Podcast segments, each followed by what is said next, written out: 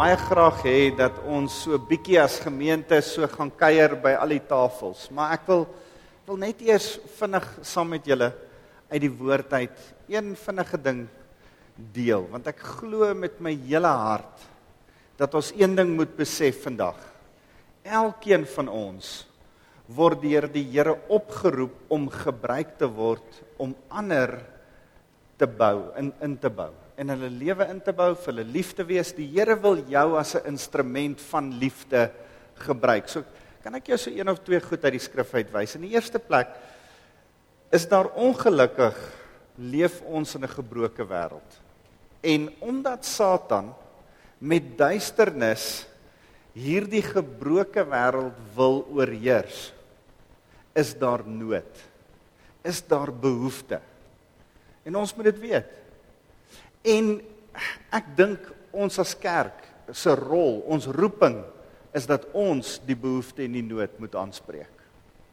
En daarom ouens, het die Here vir ons talente gegee en daarom glo ek met my hele hart het die Here ons nie dadelik hemel toe gevat toe ons tot bekering gekom het nie. Ons is nog hier. En omdat ons nog hier is, is ons funksioneel vir hom bruikbaar. En en as ek so vinnig by so een of twee goed kan stil staan, dan dan moet ons besef dat waar die waar Satan kom en oorheers, wil die Here oorwinning bring. Braai blaai gou saam met my na hierdie interessante gedeelte in 1 Johannes 1 Johannes hoofstuk 3. Uh 1 Johannes hoofstuk 3 waar hy sê kinders moenie dat iemand julle hieroor mislei nie. Elkeen wat reg leef is regverdig net soos hy regverdig is vers 7 en 8. Elkeen wat aanhou sonde doen is familie van die duiwel en omdat die duiwel van die heel begin af sonde do, gedoen het, juis daarvoor het die seun van God verskyn. Hoekom het Jesus verskyn? Om die dade van die duiwel te vernietig. Jesus het die dade van die duiwel vernietig en hy is in 'n proses om die dade van die duiwel te vernietig deur middel van sy kerk. Ek en jy moet die dade van die duiwel vernietig. Wat is die dade van die duiwel? Die dade van die duiwel is om alles in verval te bring, is dood, is nood en behoefte. Hy's duisternis en waarin ek en jy in ons lig opstaan en ons lig laat skyn, mense prakties bedien, daar wees om liefde te gee, is ons besig om die duisternis te verjaag. En is ons besig om om eintlik Satan te oorwin in hierdie hele ding. So dis een van die goed wat op Vader se hart is is om oorwinning oor 'n uh, 'n duisternis koninkryk te behaal. Die koninkryk van die lig oorwin die koninkryk van duisternis. En dan glo ek met my hele hart God is liefde en daarom wil hy jou 'n kanaal van liefde maak. En ek wil vir jou sê, as jy as jy 'n passiewe Christen is. As jy al tot bekering gekom het en jy dien die Here, maar jy's passief, daar's nie 'n plek waar jy jou liefde uitoefen nie. Dan wil ek vir jou sê jy mis so 'n wonderlike geleentheid. Is dit uitdagend? Verseker. Dink net so daaroor. As jy die vrugte van die Gees aandink, liefde, sagmoedigheid, geduld, al daai goed. As jy alleen op 'n eiland was, het jy dit nie nodig gehad nie. Maar waar jy dit veral nodig het, is tussen ander mense, veral as jy ander mense wil bedien. Dan moet jy hierdie gawes van die Gees begin beoefen. En en ek wil jou vanoggend uitdaag. Dink so daaraan dat elkeen van hierdie bedieninge is 'n kanaal waar jy dalk deur een van hulle jou liefde jou Jesus liefde wat hy vir jou gehad het, wat hy vir jou gegee het en wat nou in jou hart is, kan kanaliseer na ander mense toe. En dan is dit vir my belangrik om te besef dat ons is mense se prentjie van die bonatuurlike. Besef jy dat God is 'n bonatuurlike God. Hy is die God van wonderwerke. Ons sing so 'n mooi lied. He's the God of miracles. En en as ons daai lied sing, dan dink ek altyd dit is so wonderlik om te besef ons aanbid 'n 'n bonatuurlike God. En as ons the God of miracles aanbid, dan wil die Here nie miracles kom doen en sy kerk kom bypas nie. Hy wil dit juis deur sy kerk kom doen. Die Here wil wonders en tekens deur jou doen. En en daarom is dit vir my so belangrik om te besef dis ons werk. Dis ons werk om die nood te ontmoet. Dis ons werk om duisternis te verjaag. In die tweede plek wil ek vir julle sê die Here gee vir jou 'n oefenveld. Die Here gee vir jou veilige oefen. Blaai gou saam met my na Galasiërs hoofstuk 6. Galasiërs hoofstuk 6 sê dit so mooi. Hy sê in vers 9 van Galasiërs 6 dan sê hy uh moet dus nie moeg word om goed te doen nie. Want as ons nie tou opgooi nie, sal ons op die regte tyd oes. Terwyl ons die kans het, moet ons dus goed doen aan alle mense, maar veral aan die medegelowiges, veral aan die in die kerk. En en ek dink Paulus se prentjie was dat hy sê, ouens, begin nie by die kerk. Dis veilig en hierdie ouens is waar jy net 'n eerste stappie kan begin om te bedien. En ek wil jou uitnooi. Die Here wil eintlik hê dat jy vir 'n verlore wêreld daar buite moet bedien.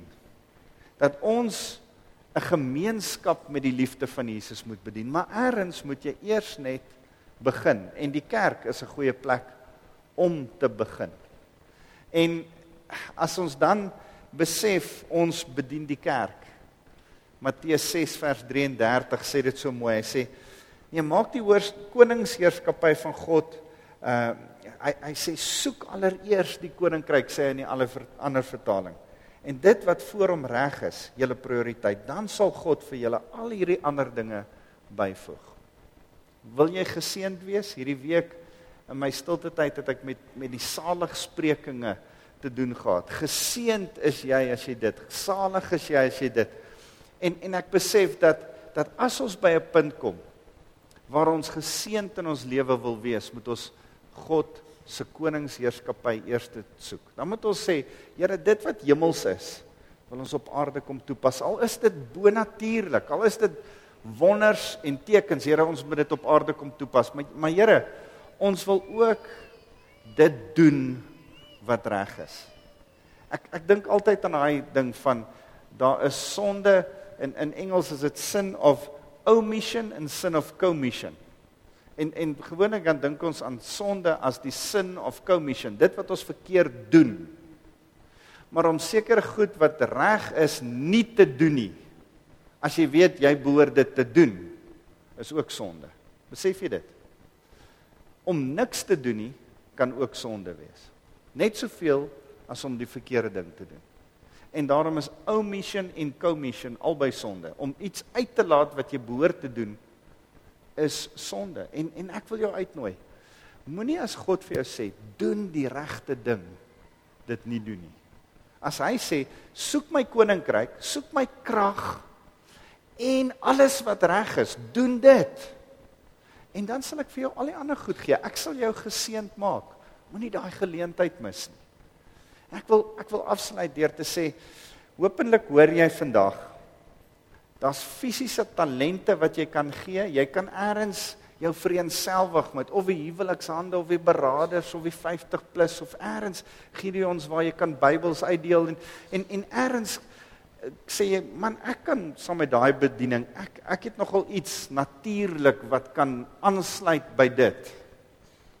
Maar ek wil jou vandag uitdaag. Moenie net staat maak op jou natuurlike talente nie. Kan ons op die Here vertrou? Vir sy bonatuurlike krag.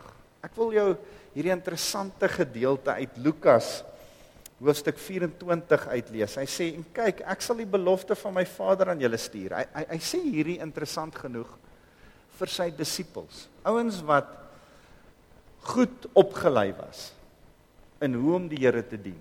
Ouens wat deur Jesus self opgelei is, sê Jesus hierdie woorde. Hy sê En kyk, ek sal die belofte van die Vader aan julle stuur. Wat's die belofte van die Vader? Jy moet na um, Johannes 14 toe gaan en besef hy praat oor die Heilige Gees. Dan sê hy: "Julle moet in die stad bly totdat julle van my af krag met met krag bemagtig is." Hy praat oor dieselfde stukkie in in in Handelinge 1 vers 4 en sê: "Ek keer toe hy saam was, het hy aan hulle die opdrag gegee: Moenie Jerusalem verlaat voordat julle van die Vader ontvang het wat hy beloof het nie. Julle onthou mos dat ek julle vroeër daarvan vertel het. Johannes het met water gedoop, maar julle sal binne 'n paar dae met die Heilige Gees gedoop word. Hierdie ouens was ouens wat gereed was om die evangelie te preek. Hierdie ouens was ouens wat gereed was om deur die Here gebruik te word. En die Here sê, "Wag net so 'n bietjie, stop net gou. Ek gaan weggaan, maar ek gaan my teenwoordigheid stuur in die vorm van die Heilige Gees om aan die binnekant van julle te kom bly, sodat hy julle natuurlike talente en gawes kan komplementeer met sy bonatuurlike krag wat in julle woon. En nou moet julle een ding verstaan van die Heilige Gees. Die Heilige Gees is 'n gentleman. Hy kom doen nie en kom neem nie oor waar hy nie uitgenooi word nie. En daarom is dit so belangrik dat elkeen van ons een of ander tyd in ons lewe die Heilige Gees in ons lewens innooi. En nou as ons kyk na Handelinge 2 want hierdie ouens gaan sit 10 dae en bid en wag in Jerusalem in die bokkamer, daar waar Jesus met hulle nagmaal gehad het. Gaan sit hulle en wag en hulle hulle vra vir die Here, Here, stuur hierdie belofte. Here, stuur daar's 'n daar's 'n honger by hulle en 'n geduldigheid by hulle. Daai twee goed. En die Here stuur vir hulle 'n bonatuurlike krag sodat toe die Heilige Gees oor hulle kom, het hulle in tale begin praat, het wonders en tekens begin gebeur, het hierdie ouens vir siekes gebid en as hulle het hulle opgestaan, daar's daar's iets anderste, 'n bonatuurlike krag wat wat tot hulle beskikking was. Die oomblik toe hulle gesê het, Heilige Gees, sal jy in my kom woon? En vir oggend wil ek 'n geleentheid skep waar ek vir jou vra. Sal jy jou gawes as 'n lewendige en 'n heilige offer soos Romeine 12 vers 2 vir die Here kom gee, sal jy vir die Here sê, Here, ek's ook bereid om 'n vrywilliger te wees. En die van julle wat al reeds vrywilligers is, of as jy hier sit en sê, goed, ek sal ek sal dit wat die Here sy liefde wat hy vir my gegee het, sal ek gaan uitdeel. Dan wil ek vir jou vra, wil jy nie daarbey voeg sy bonatuurlike krag nie? En vir die Here vanoggend kom vra, Here, vul my met u bonatuurlike Heilige Gees sodat daar iets anderste in my hart kan gebeur. Sal jy dit doen? Dan moet twee goed by jou wees. 'n Honger, 'n begeerte, 'n wag en 'n geduld om te sê Heilige Gees, kom woon in my. Jy sien as die Heilige Gees in jou inkom, dan sê die skrif gebeur daar klomp goed. Uh 1 Korintiërs 12 praat daarvan. Romeine 12. Daar's da, verskeie skrifte wat dit beskryf.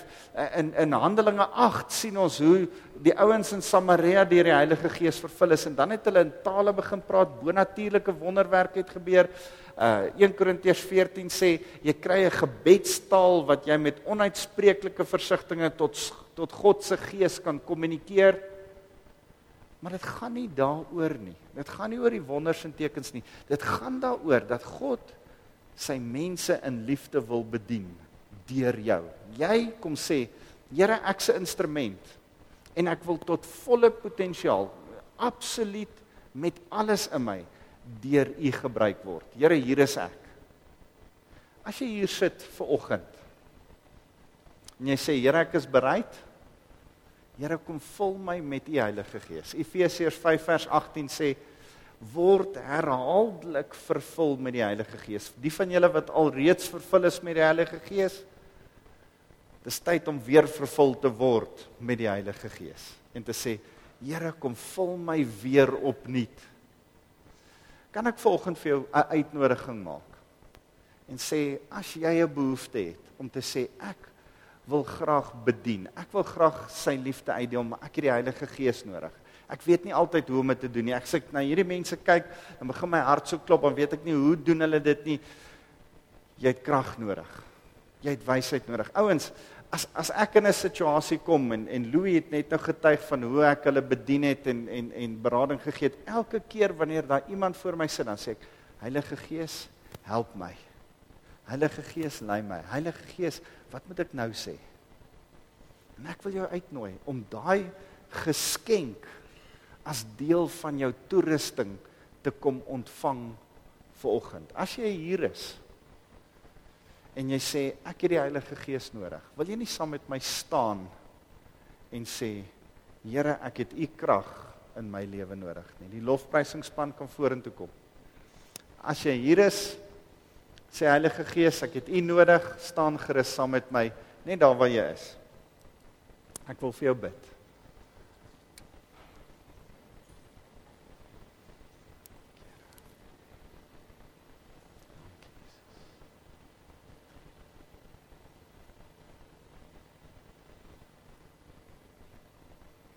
Dit is so wonderlik toe die Heilige Gees in die Nuwe Testament opdaag, het hy in vier tonge tonge van vuur bo elke mens gaan rus sodat die ouens dit fisies kon sien en fisies kon ervaar dat die Heilige Gees daar is.